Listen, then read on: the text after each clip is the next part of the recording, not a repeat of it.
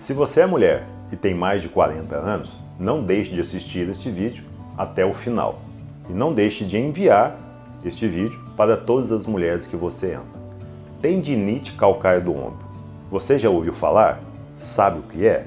Depois da vinheta, eu te explico quais são as causas, os sintomas e como o tratamento dessa doença é realizado.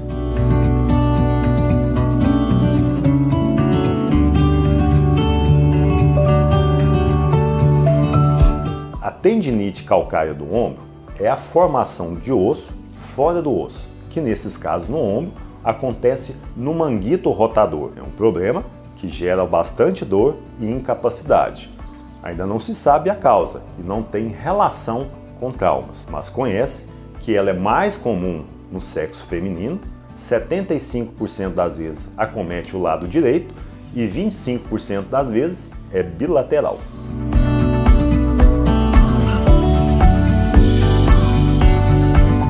Sintoma mais frequente é a dor, que pode ser de leve a intensa e geralmente ela é pulsátil, levando também a uma limitação funcional que pode ser importante. No exame físico, a pessoa sente dor intensa na palpação aonde tem a tendinite calcária.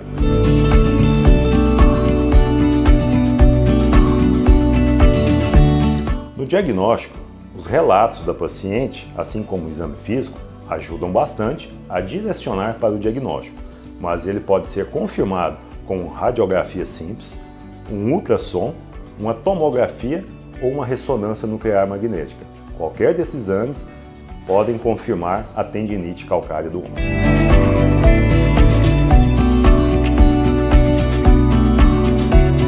No tratamento da tendinite calcária do ombro, sempre é tentado o tratamento conservador, e depende da fase em que o paciente se encontra.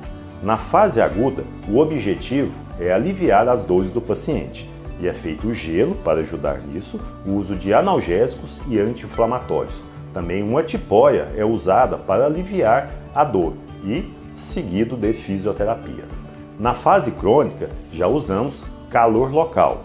Também usamos analgésicos potentes, anti-inflamatórios e corticoides, além de fisioterapia e uso de tipóia no intuito de aliviar a dor. Um procedimento que podemos fazer é chamado de barbotagem. O que é isso?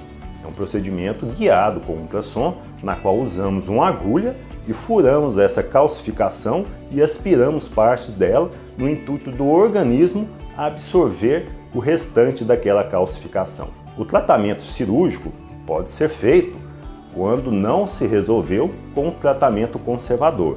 É indicado naqueles casos com limitação funcional importante, quando a fisioterapia ou a barbotagem não resolveu todo o problema ou os sintomas persistem por mais de 90 dias. Eu costumo falar que o tratamento deve ser individualizado para cada pessoa.